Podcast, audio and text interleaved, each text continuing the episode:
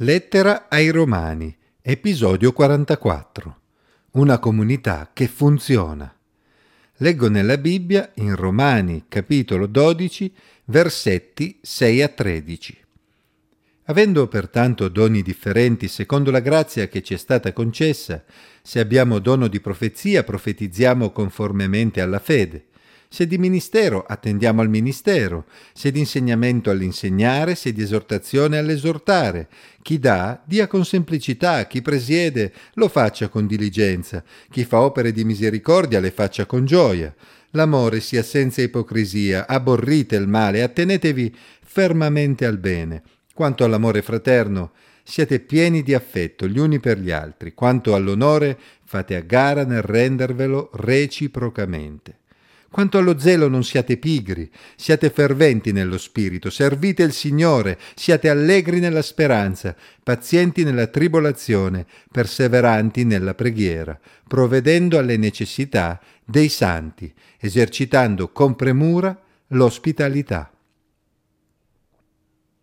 In un mondo basato fortemente sulla competizione, la comunità cristiana è chiamata ad essere una luce attraverso un modello diverso. Se in questo mondo le persone cercano di realizzare le proprie aspirazioni, non preoccupandosi di calpestare gli altri, quando questo dovesse rendersi necessario, nella comunità cristiana ognuno dovrebbe mettersi al servizio degli altri, mettendo a disposizione ciò che sa fare, i doni che Dio gli ha dato.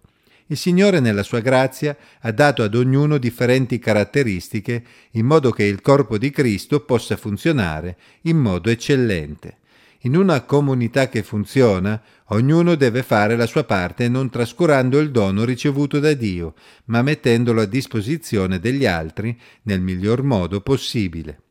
Così Paolo osserva che se Dio aveva dato a qualcuno di profetare, ovvero di parlare pubblicamente sotto l'impulso spirituale, per edificare, esortare o incoraggiare in situazioni specifiche, era bene che questo non fosse fatto in modo superficiale, secondo i propri pensieri, ma in conformità alla fede, ovvero in accordo con la rivelazione che Dio ha dato attraverso la scrittura.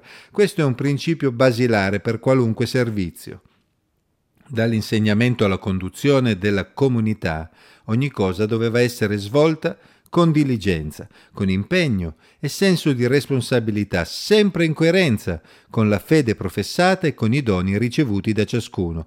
Allo stesso modo anche chi aveva ricevuto la capacità di svolgere qualunque servizio pratico, la parola tradotta ministero deriva proprio da una parola che significa servizio, doveva mettere ogni cura e prepararsi per svolgerlo al meglio che si fosse trattato di opere di misericordia, di aiutare in modo pratico chi è nel bisogno, di fare delle offerte per aiutare i poveri o di qualunque altro tipo di azione per alleviare la sofferenza del prossimo, ogni ministero doveva essere svolto con zelo, con uno spirito fervente, non con pigrizia, ricordando che si trattava di un incarico svolto per il Signore da portare avanti con generosità e con la gioia che proviene dalla speranza legata alle promesse del Signore.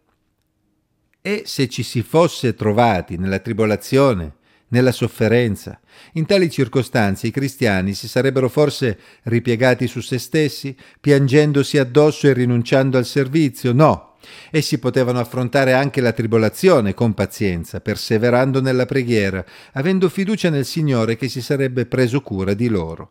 Anche nel modo di affrontare le situazioni difficili, la comunità cristiana deve essere un modello alternativo in questo mondo.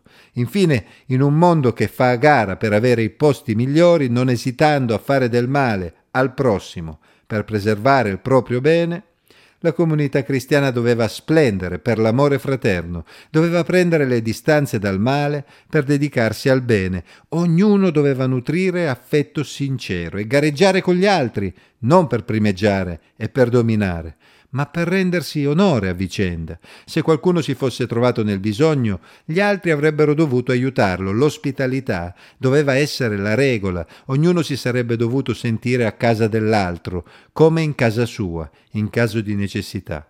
Naturalmente c'è un ingrediente fondamentale che non doveva mai mancare e non deve mai mancare neanche ai nostri giorni, se vogliamo davvero servire gli altri. Un amore senza ipocrisia.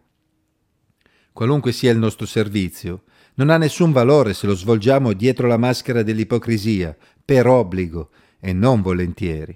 Come Gesù aveva detto, Giovanni 13, versetti 34 e 35, l'amore doveva essere il tratto caratteristico della sua Chiesa, della comunità dei suoi discepoli, ciò per cui il mondo li avrebbe riconosciuti, una comunità che funziona e caratterizzata da persone che svolgono il proprio servizio con amore sincero gli uni verso gli altri.